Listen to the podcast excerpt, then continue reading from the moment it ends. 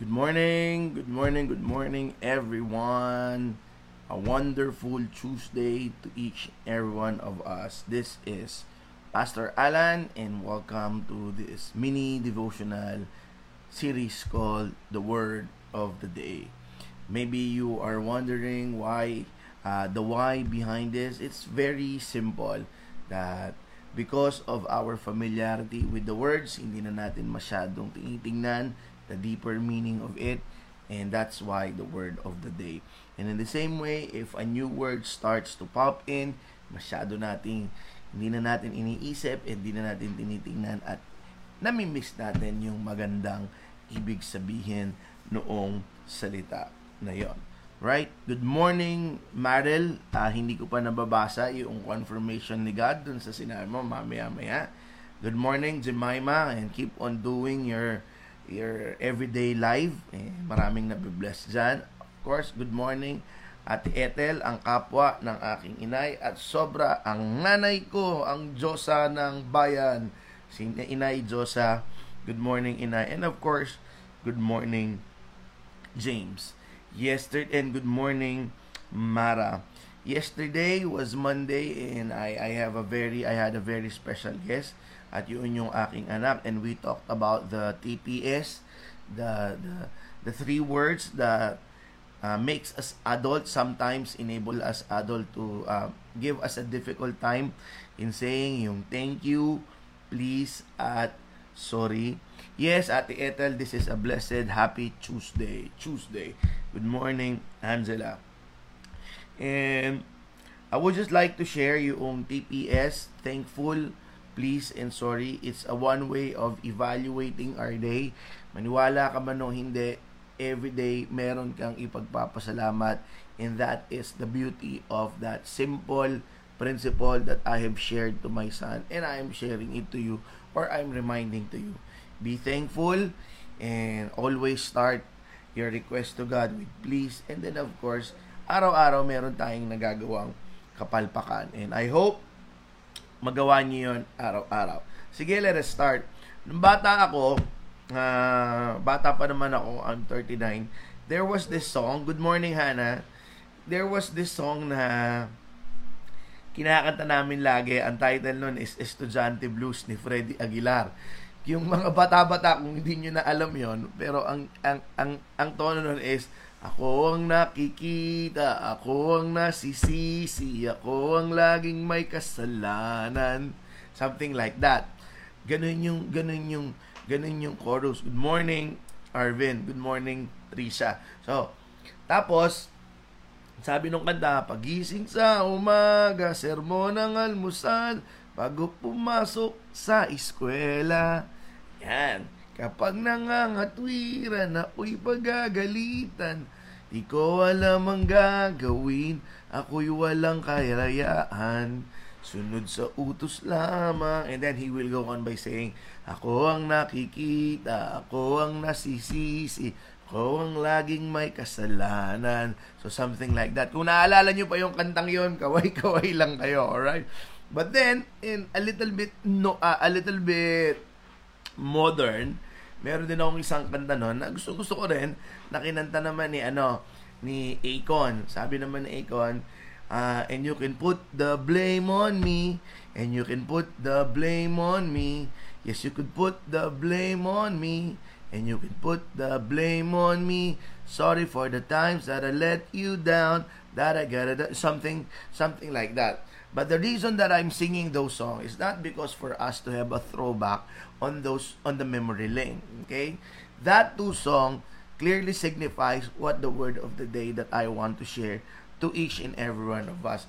Yung unang kanta, ako ang nakikita, ako ang nasisisi ni Freddy Aguilar, it is a complaint of a person na kapag lahat no, it is a complaint of someone that if something goes wrong, siya yung nasisisi. It is a complaint of a person na kapag ka merong palpak na nangyari, siya lagi ang yung tinuturo. Kaya lagi niyang sinasabi, ako ang nasisisi, ako, ako ang nakikita, ako ang nasisisi, ako ang laging may kasalanan. Good morning, Timothy. Uh, praise God for your mother. Tapos, yung isa naman, nakanta ni Akon, ito naman yung kwento ng isang tao na sige sa akin na lang, sa akin na lang yung mga nangyaring kasalanan. Kahit hindi ko kasalanan, kahit hindi ako magawa, you can put the blame on me. Kaya nga ang sabi niya, and you can put the blame on me, is you can put the blame on me. So, two different individuals, one's complaining, hindi naman ako may kasalanan, hindi naman ako may gawa, sa akin yung sinisisi, wala na kayo nakikita kung di ako. And then the other one was saying, sige ako nang may kasalanan, kahit hindi ko ginawa, ako na, ako na, ako na. Right? Because our word for today is what we are all very familiar with it, scapegoat. Okay? Scapegoat. Didn't you know the scapegoat is a biblical principle. Okay? Scapegoat is from the Bible and later on we have used it and somehow the meaning has been marked down. Parang ano na, ah, hindi na talaga yun yung original meaning niya. Yung kanta na yung ako ang nakikita, ako ang nasisisi, that is a typical example of a scapegoat. And then yung kanta rin ni Akon na then you can put the blame on me, it is a typical meaning of scapegoat. So, what is the meaning of scapegoat by the way? All right? There are three definition of scapegoat that I would like to give it to you. Two from the dictionary and number one is from the Bible. All right? Sabi sa dictionary is one that bears the blame for others. One that bears the blame for others. At yung pangalawa is one that is the object of irrational hostility. Alright? One that is the object of irrational hostility. At yung pangatlo, a goat upon, this is the biblical, a goat upon whose head are symbolically placed the sins of the people after which he is sent into the wilderness in the biblical ceremony. Isa-isahin natin, okay? Dito muna tayo sa definition ng dictionary, okay? One that is subject of irrational hostility. Yun yung kinakanta kanina ni Freddy Aguilar. Ako ang nakikita, ako ang nasisisi. Ako ang laging may kasalanan. Kumbaga, kailangan nila ng scapegoat, kailangan nila ng masisisi. Ikaw ang itinuro or merong itunuro. And you have seen this most of the time at played in your life or probably in someone else's life. I will have a, a pardon me, meron akong personal revelation and confession dito. Nung bata ako, especially when I was in high school, kapag ka may trouble, kapag ka merong gulo, alright, automatic sa isip ng guidance counselor, automatic sa isip ng mga teacher, si Balang ang may gawa. Alright? Kahit hindi ako directly involved doon sa nangyari, iko-connecta nila yon at sasabihin nila, ako ang bad influence kaya ginawa yon ng mga estudyante na ginawa yon. So that is a clear example of a scapegoat. Ako lagi, kahit wala ako ron. Minsan nga absent ako eh. Ako pa rin yung may kasalanan. Well, I cannot blame them for that because kasi nga, hindi nga naman maganda yung buhay ko nung high school. Ako. So, I would like to ask you right now, was there a time in your life where you became that kind of scapegoat na kahit hindi naman ikaw ang may kasalanan, that even if you do not have a hand on what transpired, people tend to blame you or people tend to pass the blame on you and they concluded that you're the one who did it. Okay? If you have been a scapegoat in that aspect, magbigay yan. Merong mga sad face yan. Siguro yung mga nagsa-sad face lagi nakaranas yan. O, nalulungkot kayo dahil ganun ang nangyayari, nangyari sa akin nung high school ako. Matik yun pagka may nangyari. Si Balang, si Balang, si Balang. Alright? So if you're ever, if you've ever experienced being the scapegoat before or probably right now, someone's head must roll and that head was you. If you're experiencing that scapegoat, do not worry. God will vindicate you pagdating ng panahon. Yun lang. You have to have the patience kung kailan. Alright? But definitely, God will vindicate you. Alright? Pangalawang ibig sabihin ng scapegoat na sinabi ko sa inyo, one that bears the blame for others. One that bears the blame for others. Ito yung klase ng scapegoat na inako mo na. Ito yung sinabi ni Akon. Ito yung sinabi ng Akon na, and you can put the blame on me. Yes, you can put the blame on me. Ito yon Inako mo kasi feeling mo hindi kakayanin ng tao yung responsibilidad or yung epekto nung nagawa niyang quote-unquote pagkakamali, kaya inako mo na. Alright? You have been the, what do you call this? the volunteered scapegoat. Now, paano to nangyayari? For example, for example, meron kang kamag-anak or meron kang kaibigan nangutang. Okay? Dahil nangutang, eh walang pambayad. So dahil you feeling mo that you're responsible for that person, ikaw na ang nagbayad ng utang. So technically, you get the blame of that person at hindi mo hinayaan na mapagbayaran. Ngayon, you became the scapegoat. Alright? Hindi naman masama magbayad ng utang ng ibang taong pagkakautang. Alright? But I want you to know, listen to this, and this is very important. In the book of boundaries, there is what this we call 10 laws on boundaries. And the number one law there is the law of sowing and reaping. What do I mean by the law of sowing and reaping? Good morning, Tita Neni. Okay, sowing and reaping is what exactly you know. Kung ano yung tinanim mo, yun yung aanihin mo. But in the aspect of boundaries, alright, kapag ka ang tao may may tinanim na hindi maganda, of course, ang aanihin niya hindi maganda. And dito ko i-example eh, uh, utang ng utang, alright? O kaya, uh, ano ba yon? Dito muna tayo. Utang ng utang. Tapos andi dito ka naman dahil ang reaping nun, dapat bayaran niya. But because you volunteer to be the scapegoat, sige, ako na lang ang magbabayad. What you did there is you violate the law of boundary. What is the law of boundary that you violated there? You violated the process of that person learning or paying for the actions that he or she did. Look at what I said. Hindi ko sinabing mistake. Kasi every action has a result. Okay? So kahit anuman action yon, pag hindi mo hinayaan maranasan niya yung epekto nung action na ginawa niya, you are violating the laws of boundaries there of sowing and reaping. Thus, you cripple that person from learning from that experiences. And most of the time, lalong-lalo na sa mga magulang, lalong-lalo na sa mga mapagmahal na kaibigan, and even dun sa mga lalong-lalo na mapagmahal na cell leader, we tend to violate that unknowingly by being the volunteered scapegoat. Ako na lang ang magbabayad, ako na lang ang magsasuffer. There was even a time, I heard this story, this is legit, siya yung nagpakulong para hindi na makulong yung cell member niya.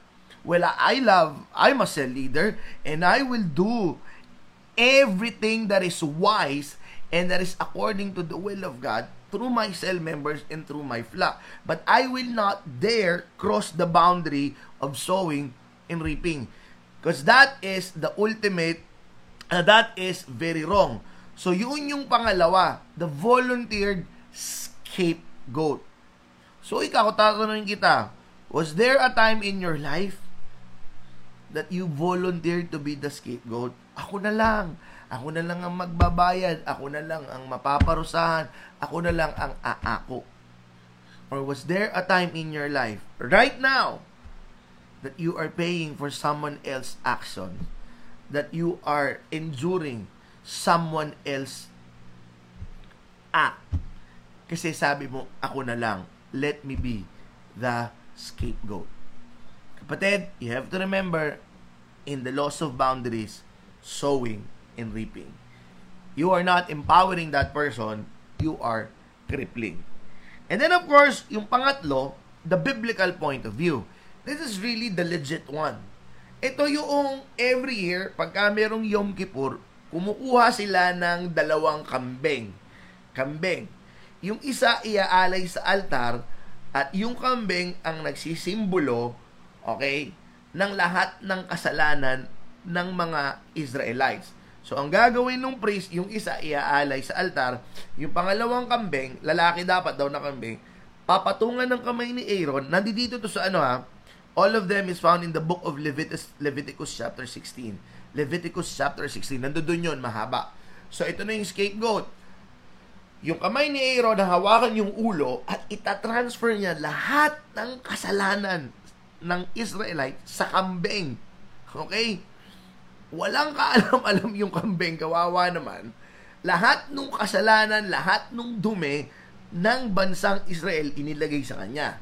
At kapag nailagay na yon, nandoon na yung seremonya, they will send the goat to the wilderness, assuming never to be seen, never to be found, eventually will die and eventually get lost in the wilderness.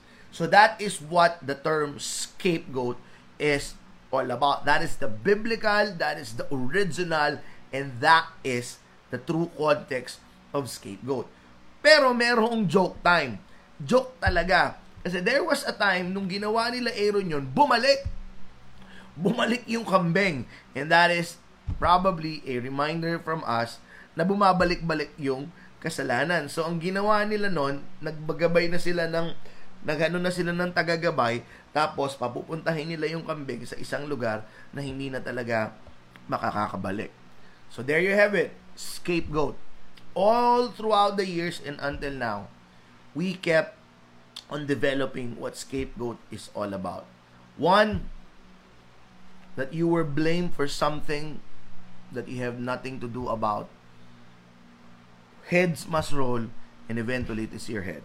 Pangalawa, you shoulder someone else responsibility. You shoulder someone else result for their action.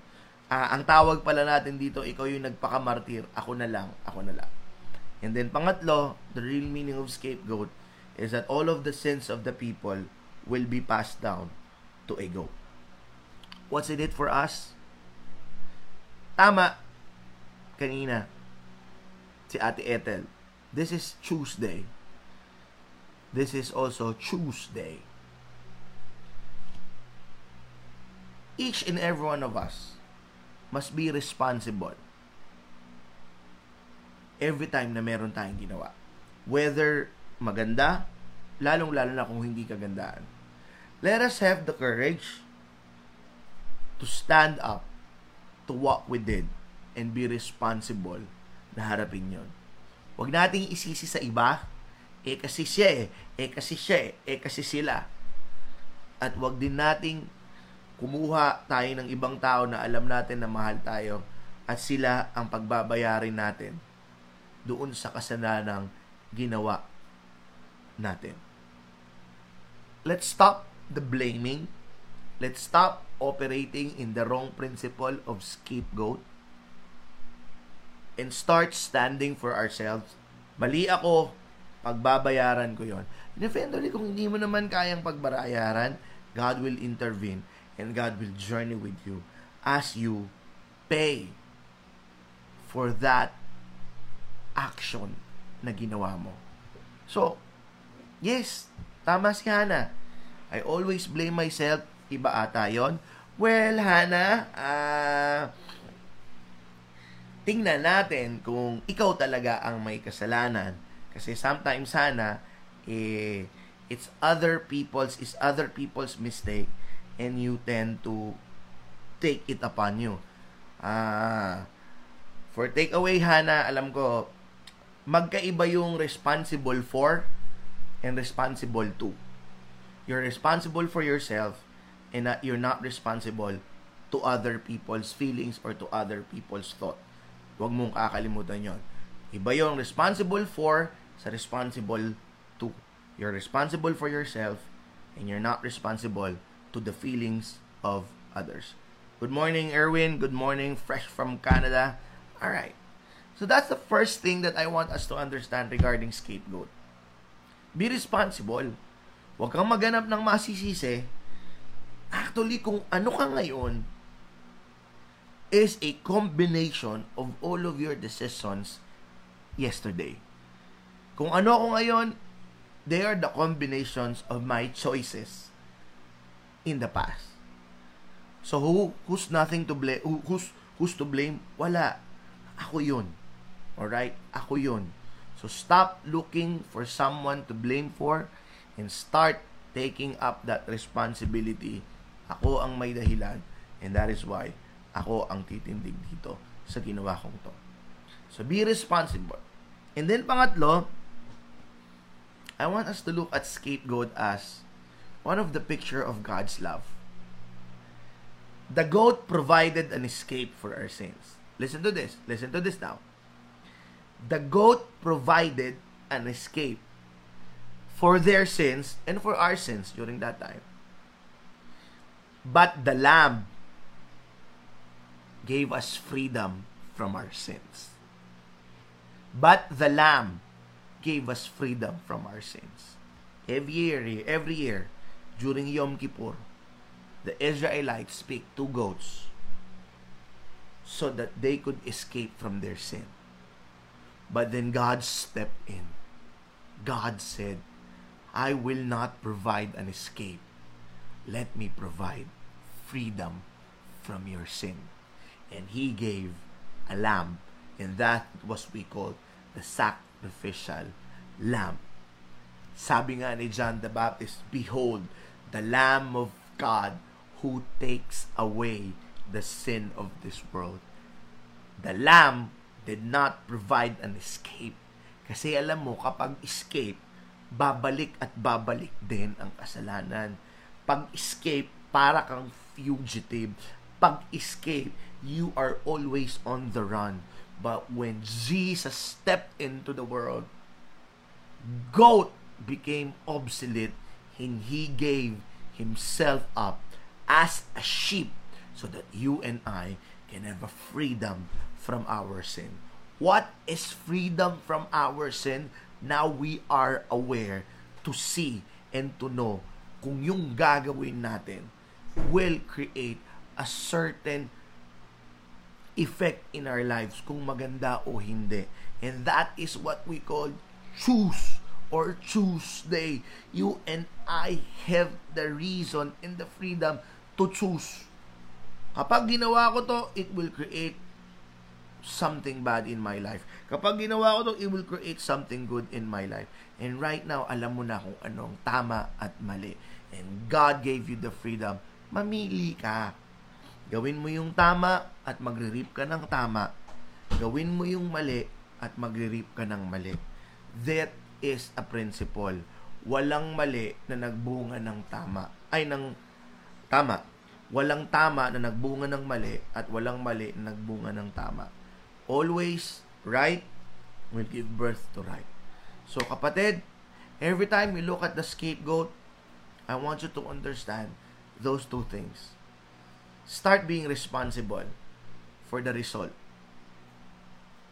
Start being responsible sa mga action na ginagawa mo.